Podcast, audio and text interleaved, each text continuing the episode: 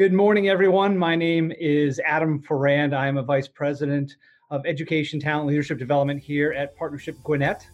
We're so glad you joined us this morning for the Anatomy of a Hack.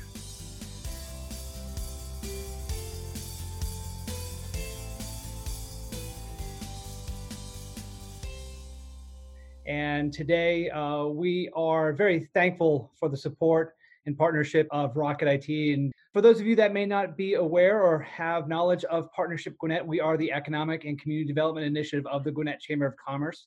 Our job is to recruit and retain and expand business in Gwinnett. One of our five target sectors is information technology. So we're very pleased today to focus on this particular issue, this particular challenge during a time of vulnerability across our systems.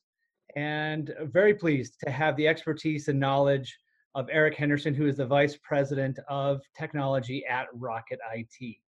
So without further ado, I'd like to welcome Eric and have him introduce himself, and we'll carry on with the topic. Eric.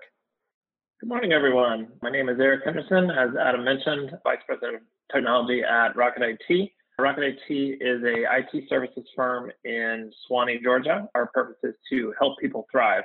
So we have worked very closely with the Gwinnett Chamber of Commerce and then Partnership Gwinnett in particular over the last 10, 15, 20 years. Today we're going to be talking about the anatomy of a hack, what it takes to stop a threat. So many cybersecurity presentations are very theoretical. So they're just talking about what does Eric think is best to stop a hack? They're not based in any sort of specific event. And what I have learned, and I think what my colleagues at Rocket IT have learned, is that because the environment for cybersecurity is changing so, so rapidly, we have to learn from things that have actually happened. We have to learn from people in our community. So Rocket IT is a member of a number of peer groups, and the the motto of almost all of these groups is, hey, if something, some, if you hear about something, tell us what happened. You know, distill it down to three things that you learned from this event and share that with your peers. And so that's what we're doing today. Uh, this isn't, you know, an IT company to another IT company. This is an IT company to members of, of the chamber and then people that work closely with Partnership Gwinnett. And so we're going to talk about four main things today how to identify a threat, how to mitigate the success rate of attacks, what to do if an attack makes it through, and then how to prevent future attacks from occurring. In many areas of my life, and certainly in the area of IT security, we take kind of a con- consistently evolving, evolving approach. So we say, okay, we've got a set of technology standards. They're working fine. Oh, okay, something happens. All right, well, what do we do about that? How do we adapt to that?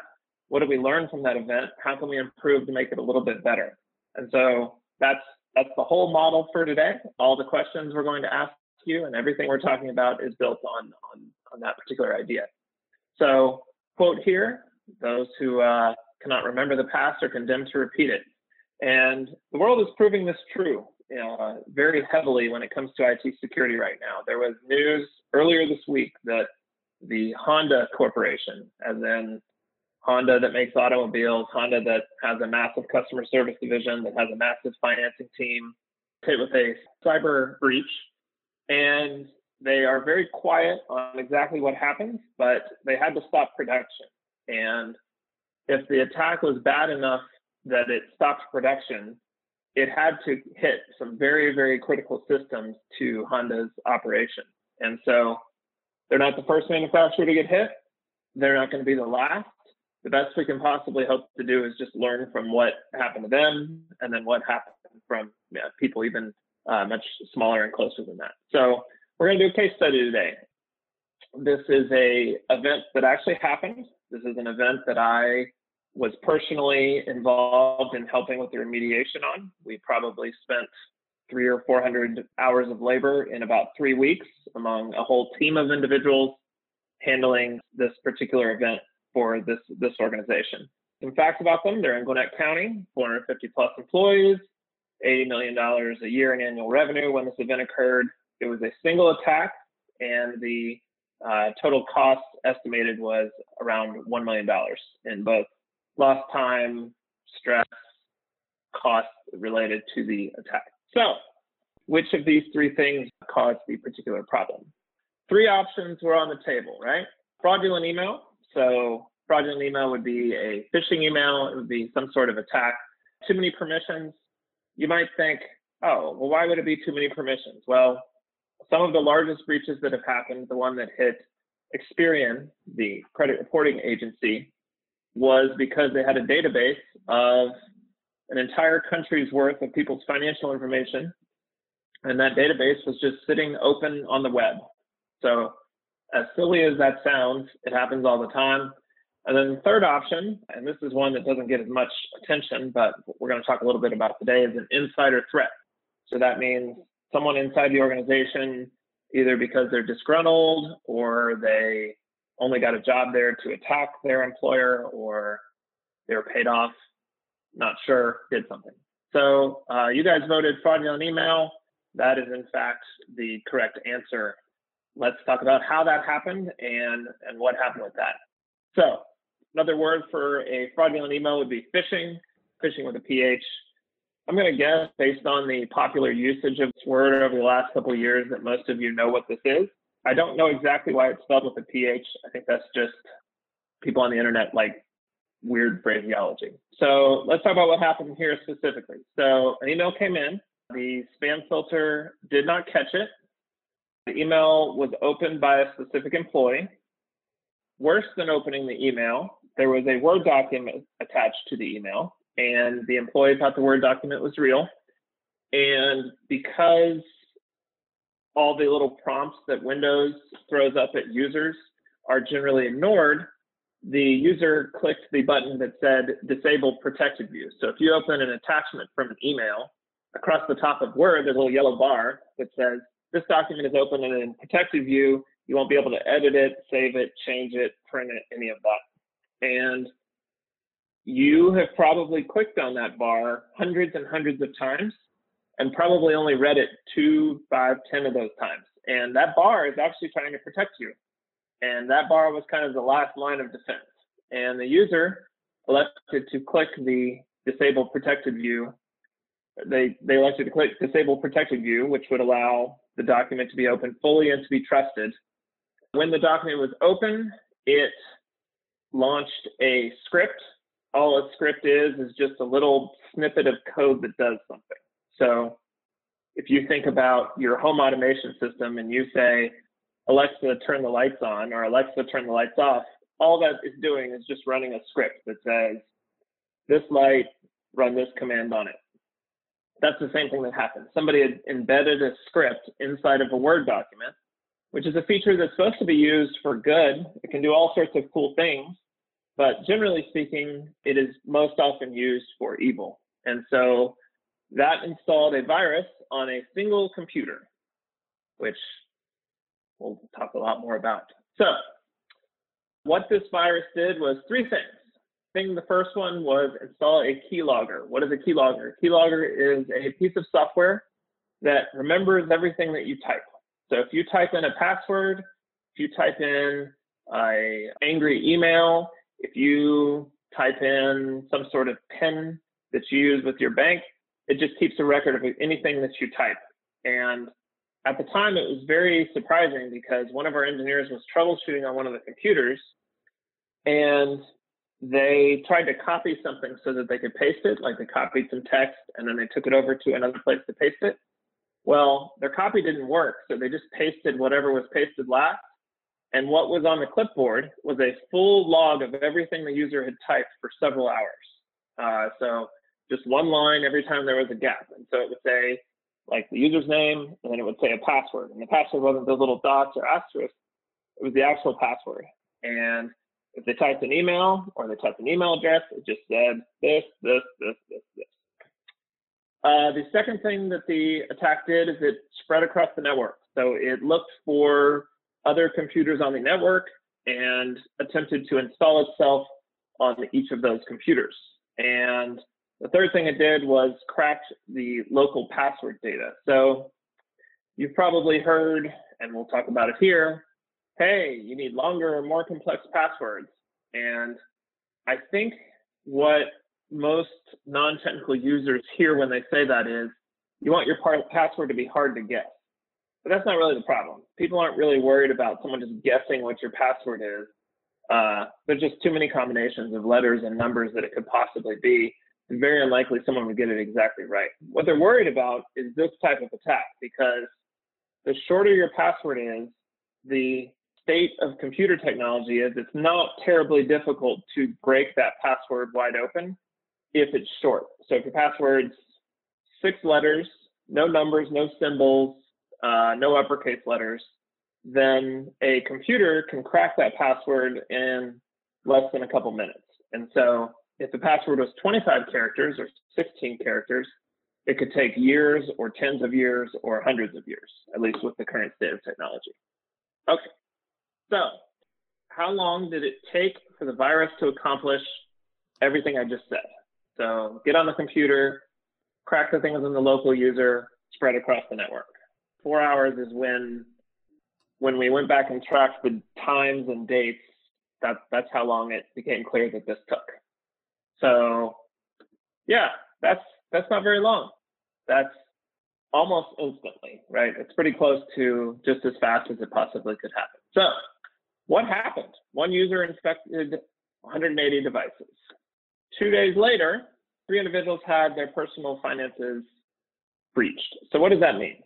That means if I have a computer that I use at work and just out of convenience sake, I occasionally go to Amazon and place personal orders, or go to Wells Fargo or Bank of America or any other bank, and I type in my credentials, and there was a keylogger on my computer. Well, not only is the business I work for breached, my personal accounts are also breached at this point. So there's a lot more we could say about that. Uh, I think the the world is not ready to accept this yet, but setting policies that would say that employees should not access personal websites on their work computers isn't unreasonable. Uh, it certainly would have prevented this particular attack in this case. Um, it leads to all sorts of interesting problems and complaints when an employee's personal accounts are breached because of the actions of a different employee, and the you know the security did not did not prevent that. So, um, not the focus of today. So they found uh, individuals using business computers for personal tasks. They waited for a user to type in their credit card number or have the credit card number automatically fill in, which is a convenience. And then, and this is probably the worst part, and we've actually seen this several other times, it's called an email bomb attack. You know how if you were to go on Amazon.com and change your password, Amazon is going to send you an email that says, hey, just letting you know, your password changed. Probably no big deal if you chose to change your password. If you didn't mean to change your password, that's a big problem because that means someone's in your account. So Amazon's intention in sending you this email is that if you see the email and you're not sitting in a computer and someone changes your Amazon account, you need to take action immediately because the number of services that are tied to Amazon at this part, point and the number of things that you can purchase and all of that has huge implications into your financial security, your personal security. So what the attackers did is when they selected a person that, that they wanted to breach, they decided to send that person tens and thousands, tens and tens of thousands of emails as rapidly as possible. And the intention is not just to be annoying.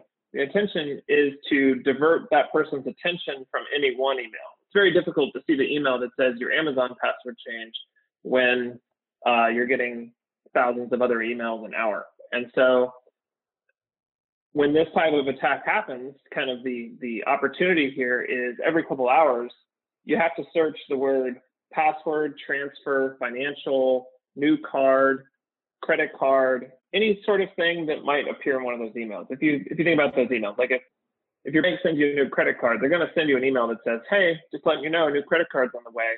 And the reason for that is that old school identity theft was you go on the bank, you change the person's address, and then you request a new card, and then the card comes in and you have full access to a card that is valid that went to the wrong address. And so, you know, one of the things we learned in this event is that's the purpose of that type of email spam. And your best case scenario is to go in and prevent that by doing searches for the words that might appear in that. Okay, next question. How long does it take to recover from an attack of this size? Four weeks was the time, and arguably it took much longer than that. And the reason for that is when something like this hits your network, you have a pendulum, right? And it swings back and forth between convenience over here and very secure but very inconvenient over here. And so to get the organization operational, let's say the you know the pendulum was very balanced between convenience and security. They swung the pendulum so far over this direction because they had to be sure that they're sure that they're sure that the network network was operational. But I'm sure you've had the experience of working at an organization and the IT person comes around and says, We're going to put this new software on your computer. We're going to make you type in this new code. We're going to make your password 25 characters. We're going to make it so that you can only log in between 8 a.m. and 5 p.m. We're going to make it so you can only log in from the office. We're going to restrict access to this. We're going to put a web filter in place. Whatever. It doesn't matter which of those things it is. Many of those things hamper employees' productivity. And so the the recovery time is actually substantially longer. So, as noted, for these four weeks, a whole bunch of stuff had to be done. Uh, we didn't actually use fire extinguishers. There was no actual literal fire on the servers, but it certainly felt that way. So, uh, a large number of computers needed wiping and reloading. So, the nature of this attack was, and the nature of a keylogger is that it's extraordinarily difficult to tell if that is then completely wiped off of the computer and the network. It's very, very, very hard to tell if you've actually gotten everything. The, the only way you really know is if some amount of time goes by such that another attack does not happen.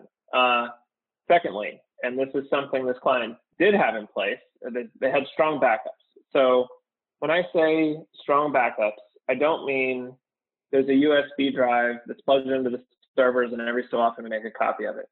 They had backups that were on a completely separate network that went offsite that were completely away from the network. So what makes this this type of attack scary is if I put my mind in, in, in the place of someone who's perpetrating one of these attacks, I'm generally looking to do three or four things. I want to get in the network quietly. I want to figure out where all the data is and all the backups are. And then I want to launch the attack in such a way that it's going to be very difficult for the uh, business to recover from it without paying me some sort of ransom. And so they are always focused on how do I get in? How do I stay in? How do I make sure I have all the rights that I need to do that? Where's the data? And then how do I lock it down? Uh, in this particular attack, they didn't do it. There was no encryption. There wasn't any ransomware. This was just about trying to gain access to the network. I think it got cut off faster than they really expected. And then, as I mentioned about you know security versus convenience, a variety of new company-wide security policies were put in place as a result of, the, of this particular event. Okay, so that is the summary about that particular event. I want to talk about kind of our collective wisdom that we've gained from this event and a huge number of other events. Uh, a relatively common story in the Rocket IT world is we get a frantic phone call from a business owner or a manager that says, Oh my gosh, my network had XYZ happen to it. And either I don't have an IT person, I don't have an IT company I work with, my IT person resigned and I'm worried about their level of access. Or worse than that, I have one of those things and it's been two weeks and we're still suffering. We're still completely locked down. We don't have any sort of access. And so uh, that's kind of our that's that's our moment to be a hero. That's about as important of work as we ever can get because it's very time sensitive and there's a lot of stress and a lot of pain that that, that comes from that. And so from handling those types of events and from handling the event that I just described through that case study, here's uh, here's kind of our key takeaways. I'm going to try and make these as accessible as accessible as possible so that you can take these back to your organizations and really be able to use them for your, for your own for your own gain. Okay, we could go a whole hour on this slide, but the point is, way back in the day, 10 years, 20 years ago, all you had to do to do security was these four things firewall, backup, spam filter, and antivirus. And everyone agreed in the IT industry, as long as you have a good firewall, good backup, good antivirus, good spam filter, kind of got the magic square, these four things to to protect you, you're good. And what what has happened since then is that attackers used to attack the blinky boxes in the server room. They went after servers and firewalls and websites, right? All these hacks were always, oh, a deficiency was found in this one program, and this hacker figured out that if you do this, this, this exactly right, then it just lets you have administrative access. Well, since 2013, the style has shifted, and now people aren't really trying to do that. It's too much work. There's armies of people that are focused on preventing people from getting into that. So what they've decided to do instead is attack people. And it's very smart. It's evil, but it's also very smart. People are naturally trusting.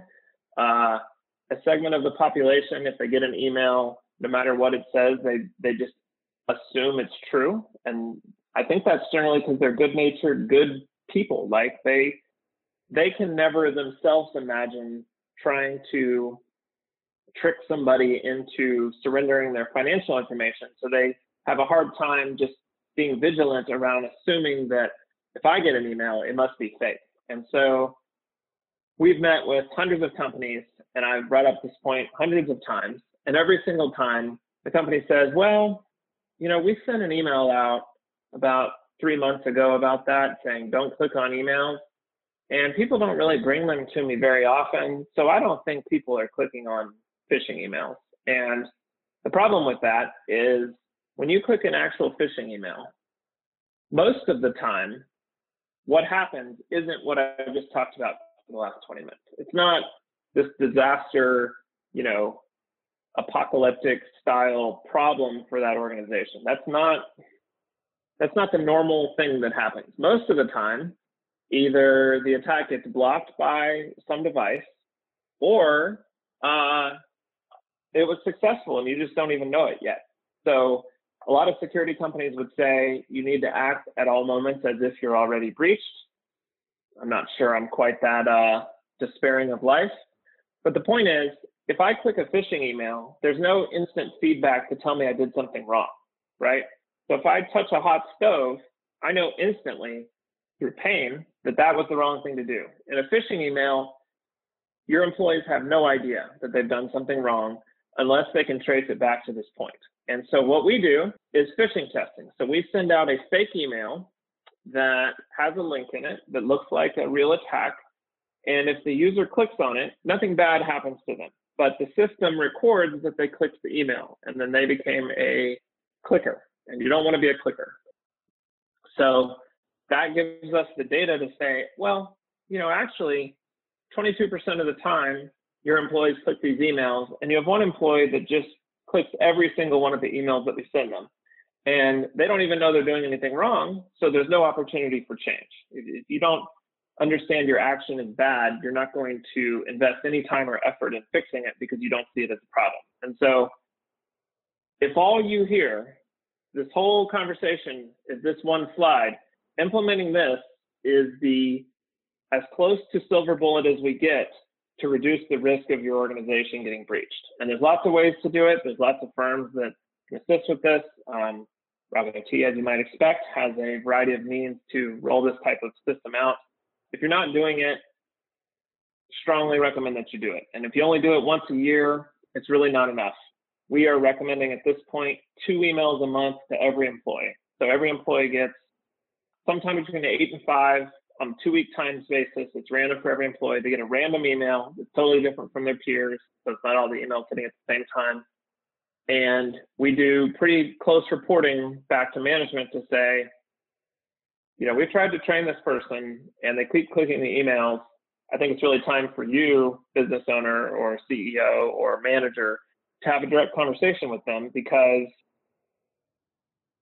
one of these days they're going to click a real email and then something bad's actually going to happen and you have the data here to know who's likely to do that based on the test the second item and as i go into this I understand that if you read the things on this slide and actually imagine doing them for yourself, it's roughly like going to the dentist and the dental hygienist saying, you know, Eric, you really need to floss twice a day, like at least once a day. And you just say, yeah, yeah, I, I know, I know, I need, I need to floss. And then most people don't do it. I don't know what the statistics are. I wish I did. Um, I hope they're higher than I think they are. But the point of this slide is if you imagine that keylogger attack where they got a hold of a user's password. Let's say the password was elephant123. That's not any of my passwords. Don't don't bother trying. It's not the password. And I use that password for my Amazon account, my bank, my utilities, my Gmail, and Facebook. But I only use Amazon on my work computer. Let's say I go to Amazon, I type in my email address, I type in elephant123.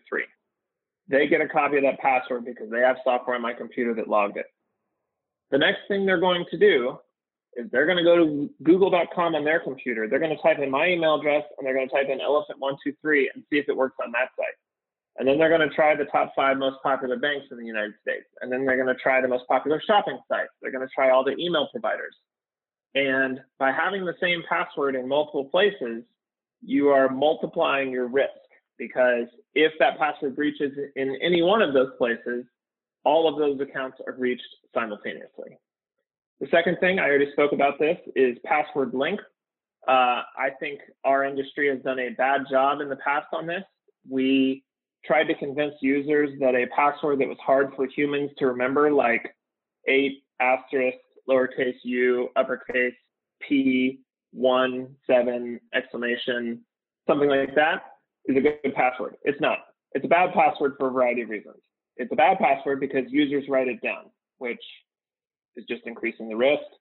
It's a bad password because it's hard to remember. So it's going to frustrate the user and it's going to frustrate the IT administrators that serve that particular user. And probably worst of all, it's not that hard for a computer to guess if it's only six or eight characters. So the guidance in the last five years is basically we need to move to passphrases.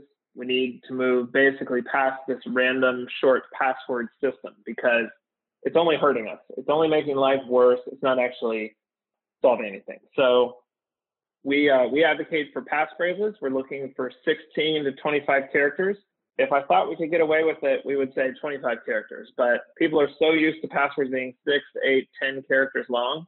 We're trying to gradually ease them into much longer passwords. Um, so you might be thinking at this point, okay, Eric, you want longer passwords, you want them to be phrases, and you want them to be different on every single site that I have. How in the world am I possibly going to remember that? It's a good good point, and I'm not saying the world is completely in consensus on this, but our guidance is you use a password manager. Basically, you use a system that keeps track of all those passwords, and then you only remember the key to the vault. And as long as you don't use that key to the vault anywhere that's insecure, and as long as you write it down and keep it somewhere safe or you memorize it perfectly, then everything in the vault will be fine. And so this is how we manage passwords at Rocket IT. This is how I manage my passwords personally. Um, there are trade-offs in all of the different methods of doing this. It, it's interesting having a written piece of paper that has passwords that are all different for all your sites kept somewhere in your home that's very safe arguably is more secure than what I'm describing, but it's entirely inconvenient. And so most users aren't willing to put up with that inconvenience. The final thing over here on the left, two-factor authentication. So what is that? A factor of authentication is a fancy way of saying, how do you prove you are who you say you are? So if I go to the bank, I can't just tell them my name is Eric Henderson, right? I have to produce some sort of proof through either my PIN, my driver's license, my debit card, something along those lines to prove I am who I say I am. Each of those things, so the PIN, my banking password, my driver's license, my debit card, each of those is a factor of authentication. And security always goes up as you add factors of authentication. Right now, most websites just require a username and a password. Which is a set of credentials. That is one factor of authentication, and it's also really easy to break into because as long as you know the password and the username, you're in. The most common second form of authentication is usually something related to your phone.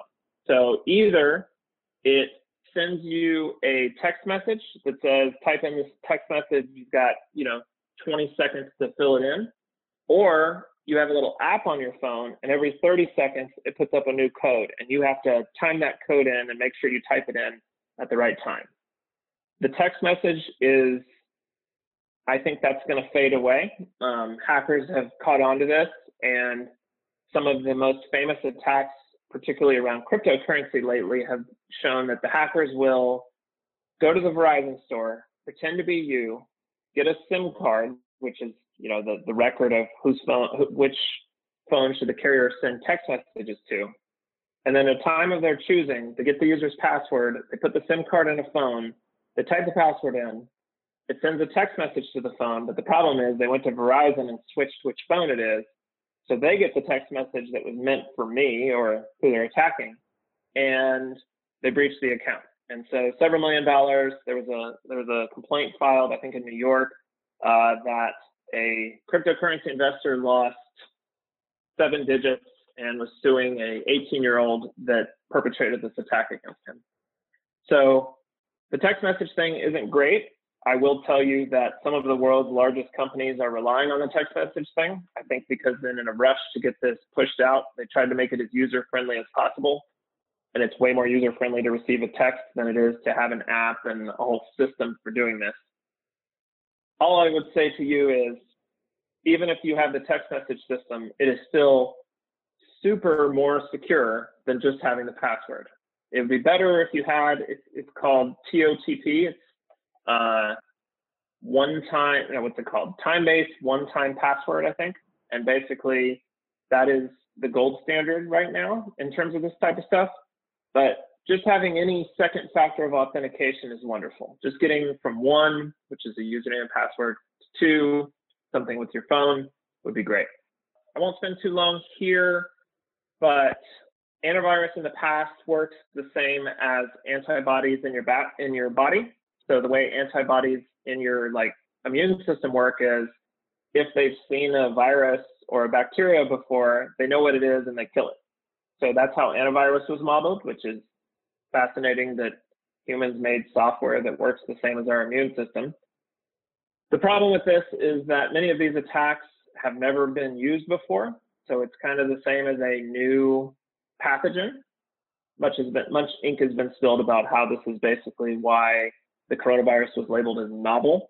It's because our immune systems had never encountered some most of us had never had our immune systems encounter anything like this before. So the antivirus companies picked up on the fact that it's way easier to write viruses now. This worked great 10 years ago. And now what they do is they monitor what your computer is actually doing and watch for bad behavior. So if we go back to our case study, the person opened a Word document, it launched a script. Is this employee someone who normally would launch Word documents that have scripts attached to it? The answer is no.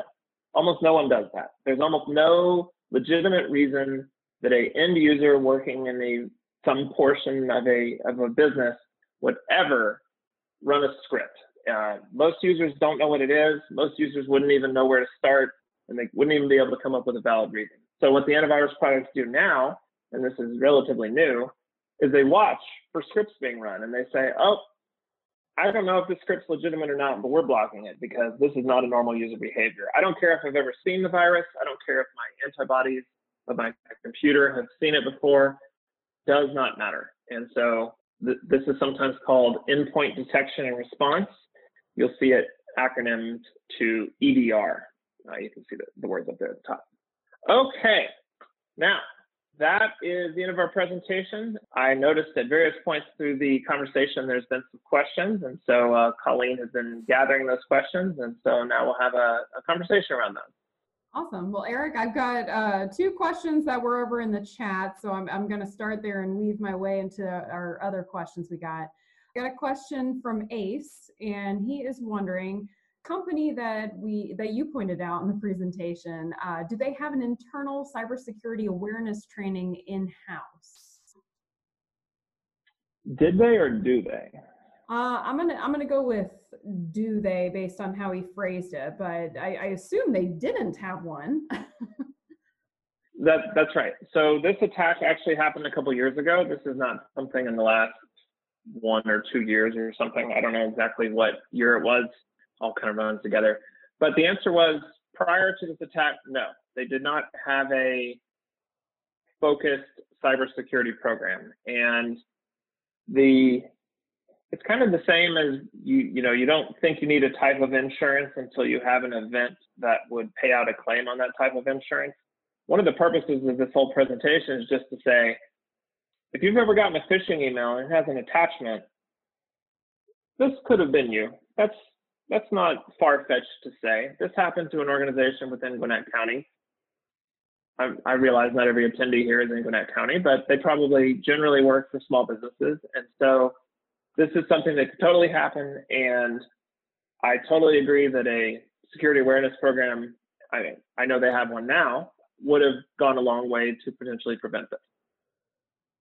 Great. Thank you, Eric. All right, we've got another one here. Um, so Layla is asking, what if the employees are using incognito mode for personal use? Sure. I'm guessing it's on a, uh, a yeah. work machine. Yeah, so incognito mode is a function that was popularized by the Google Chrome browser. It, I don't know if it promises this, it probably doesn't promise this, but the idea is that most users believe that by using incognito mode that your actions are in fact incognito. And as in, no one knows about it, there's no tracking done on it whatsoever. The reality is it almost does nothing. All that it really does is makes it so whatever website you went to, Google search history doesn't keep a record of that, and your web browser doesn't recommend that website as a site you've been to. So if you go to facebook.com on Chrome, and then you on another day come back to Google and type FA at the beginning of Facebook, it'll say, oh, you went to Facebook. That's great. We know you like Facebook. You can go back to Facebook whenever you want. All it's doing is preventing this being saved formally in your Google record and auto filling in when you go to that website in the future. So as far as attacks go, attackers don't care about that at all. That is a Google specific thing. And worse than that, your corporate network still has a record that you went to that website. Your internet service provider still has a record that you went to the website. That website still has a record that it came from you. And if you log in, I mean, you're just as logged in as you are anywhere else. The purpose of incognito mode is really around, I mean, it, it serves two functions. Basically, if you have some reason you don't want your web traffic to be saved into your Google profile. That's great. And then IT people use it when, if you know how you go to a website and it automatically logs you in, if you don't want that to happen, like you have some reason you want to use a different account, it works very good for that because it assumes you've never been there before. Great. Thanks, Eric. All right, got another question. Uh, what is the safest way to do online banking? Sure. Well, as noted earlier in the presentation, the far and away safest thing to do is to not do online banking on a work computer, unless it's obviously your work, uh, you know, the, the corporate bank account. You are assuming that your IT provider at your work is doing a great job of protecting the network, and you're assuming all of your coworkers don't click phishing emails. And while those are hopeful, I would say, assumptions, they are not definitely true. So basically, you want to do online banking in a network that you have as much control over as possible. And that doesn't mean you have to be an IT genius. If you have a computer at your home and one of the computers is logged into by children, teenagers, etc., people that may not know the exact rules of IT security and might try and download movies for free or video games for free, or might try and use BitTorrent and download something that they shouldn't. And then you have another computer that you only use, and you only use it to go to these four websites, and you only use it to use Microsoft Word, and you don't check your work email on it. That computer, far and away, is a better option. Even better than that, and I know this is weird, but this is just the state of the world. If you have an iPhone, there have been no known situations that I'm aware of ever in which an app has been breached by another app. Uh, the way the iPhone is set up is very different than on Android phones. iPhone apps do not interact with each other. This app has no ability to interact with the Wells Fargo app. And so my traffic is protected. The other thing I would say is where you're connecting from matters. So generally you want to connect from your home, not from, say, a coffee shop. Though that example isn't great, I generally believe that Starbucks and Google have properly secured the Wi-Fi network at a Starbucks. If it's a kind of small mom and pop place, you know, maybe they did, maybe they didn't. I wouldn't I wouldn't trust with my information. Nice. All right. All right. Well, Eric, we're getting in a lot of good questions. Hope we have time to hit most of these. All right. All right. Go fast. Lightning We round. got five minutes, so I'll be Okay. I'll be faster. Is it typical to see an attack like hit smaller businesses or large organizations? It's a good one. Uh, the attacks that get reported are to large organizations. There's something like 1,300 or 1,700 cyber attacks last year, which is ridiculous because there's actually been tens of thousands of them. The small ones just don't have to be reported to anyone, so there's no statistics. I don't think the the attackers are targeting. Most of them aren't targeting anything. They're just spraying attacks across the entire network. If they get a list of email addresses, it's just as easy to spam 50 you know, Fortune 500 companies as it is to spam 10,000 small businesses. It costs no difference to attack small number versus large. So they're just casting as wide of a net as they possibly can. I think I, I don't have an opinion on whether it's easier to breach a smaller or larger organization. It's probably easier and harder in different ways for both of them. I, I would guess just because the number of small businesses is extreme compared to the number of small business or compared to the number of large businesses, that small businesses are getting hit tremendously more often. Great. Thanks, Eric. All right. Next question. If a member of my team starts getting spammed by individuals potentially trying to cover up a crime, Yep. what action should I take to stop the spam from occurring? Sure. Uh, so the first thing is there is a uh, anti-spam technology called DMARC. That's D-M-A-R-C. It's also called DKIM, domain keys. Implementing this will block a decent portion of it. Additionally, if you're on Office 365, there are features in Office 365 that can block all emails that have non-English characters. So if you don't do business in any country that speaks a language that uses a different character set, so you know, Russia, China, Japan, etc., you can block all of the any email that has any letters in Cyrillic or Korean or Chinese. Third, and a member of Rocket IT actually help, helped us with this recently. Often they use services like Mailchimp to mass enroll in a, a email address in as many newsletters as they can find. And Mailchimp doesn't want that either. That's fraudulent use of their system. So if you contact Mailchimp and say, "Hey, this email address is just got enrolled in 1,500 newsletters in five minutes. Can you remove? Can you mass remove them?" They'll happily do that. That's great. Awesome. Okay. All right, got another one for you. This is from John. All right, before calling Rocket IT, what steps does one need to take right away? Thanks, John. Nice plug. that's, that's that's great. Uh, we got some plants in the audience apparently. Uh, no, the far and away the most important thing that you can do is start treating this topic like it's already happened to you. Basically, begin to believe that at this moment, right now, today, Thursday, there's someone on your network and they're just biding their time until they get a chance to do something to you. And if your IT provider, whether that's an employee or a firm, isn't taking a approach of vigilance and isn't taking a proactive approach, then you need to help them understand that that's really what you're looking for. And honestly, most IT people will find that very refreshing because they're one of their chief complaints is that non-technical uh, leaders don't take this seriously enough. And the reason we can tell that is they don't give it the time of day or they don't invest in it as they should. And so if you just change the mindset there, that one step alone will lead to almost pretty much every IT person I talk to today would love to sit down and have a conversation around how to better secure the network. I can't give you a magic, just go do this. Uh, maybe the closest thing I could give you is for your most sensitive accounts, retirement accounts, investment accounts, banks, email, make the password different and see if you can enable two-factor authentication. That would take you a large percentage of the way down the road with 10 minutes of time. Absolutely. Thanks, Eric. All right. I, I like this question down here at the bottom again, uh, John. He's asking for resources. So, what websites or blogs sure. should one subscribe to in order to keep on top of cybersecurity threats? Sure.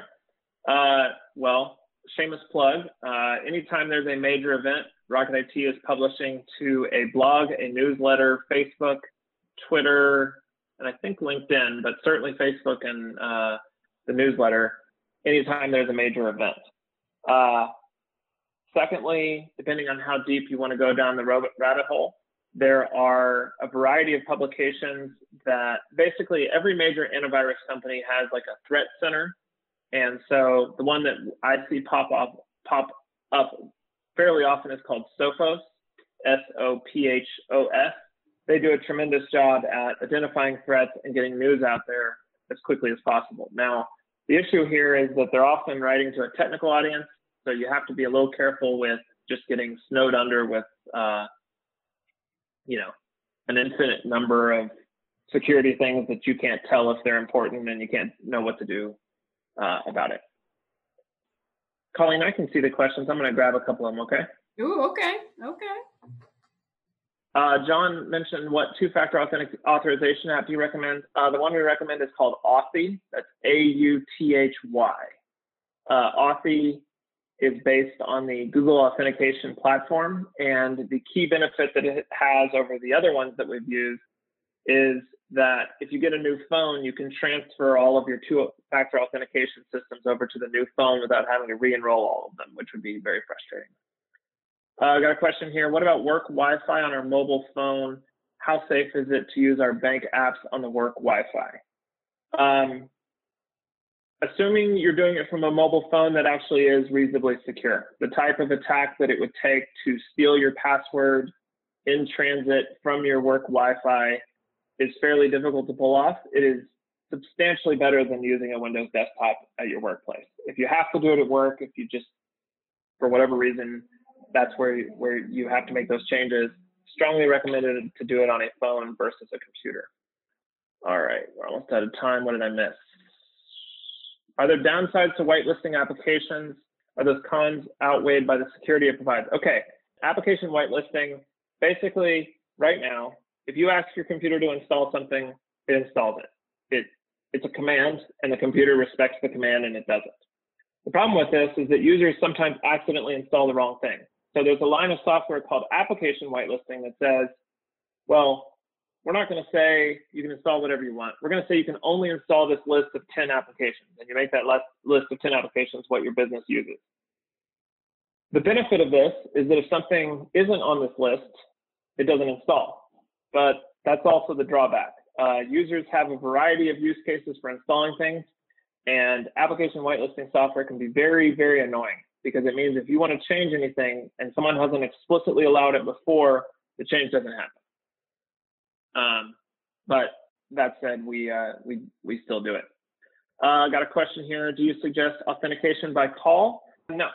Authentication by call is roughly the same as authentication by text message it's in the same boat as text messaging. It is way better than nothing. It's very likely not to get breached, but there is a way to do it. And depending on if you get attacked, you know, that that's an issue. Uh, another question, can a password manager be hacked? Okay. This is this will be the last question. This is the hot button question. So if I put all my eggs in one basket basket, and that basket is my password manager vault, and somebody steals that, well now I'm way worse off than if I didn't have a password manager, right? I've made it really easy. Here's my website, here's my username, here's my password. Here's my website, username, password. The technology that the password managing companies use, and there's trust involved in this, everything I'm about to say, but I trust them in this because I understand what the technology and the mindset is. That vault can only be unlocked by your password. the password manager company themselves can't open that vault. So if someone broke into the password manager company and stole the vault, that's okay because the password manager company couldn't open the vault themselves anyway. And as long as your password's 25 characters, the rules of encryption are that they wouldn't be able to ever break into that in any reasonable time. Now, on the flip side, if you get a keylogger on your computer and they see you're using a password manager and you type in your password manager password for your vault on the keylogger's computer, well, you just literally gave them the key for every password that you have. And now you have to pretend that the entire thing is completely breached and wide open. So you are focusing the risk down into one place, but I think the benefits that you're getting from that outweigh the loss of uh, the, or I guess it outweighs the the potential pain that comes that can come from that. Okay. Um, if you have other questions, uh, you are free to email those over. I'm sure you can uh, reach out to Adam, you can reach out to Lauren, you can reach out to uh, Andrew, uh, anyone on the Partnership Gwinnett team, and they will make sure to get those over to us. Back to you, Adam. Awesome. Thank you so very much, Eric and Colleen, for your expertise in particular. Uh, your witty banter is always appreciated. Uh, but what I particularly appreciate about Rocket IT is their human-centered approach, and you saw a lot of that today. It's like, uh, despite the tools, despite the technology, uh, this is a human challenge, our, our human behavior, and as Eric acknowledged earlier, a matter of trust that we as people who interact with technology have to afford. And with Rocket IT, that trust, that human-centered approach is deeply and sincerely appreciated. So we're thankful for you and your presence in our community and continue to lead and to inform and to educate. So thank you so much, Eric. Thank you, Colleen. I'd like to say thanks to Lauren Como, my uh, uh, partner and colleague here at Partnership Gwinnett, and Ken Rutherford from the Chamber as well. And know that Partnership Gwinnett is here again to sustain, to support, and to encourage your growth as a business in our community. So, whatever we can do for you on behalf of your organization, please do not hesitate to contact us at Partnership Gwinnett. Thanks again. Thanks to Rocket IT, and thank you all.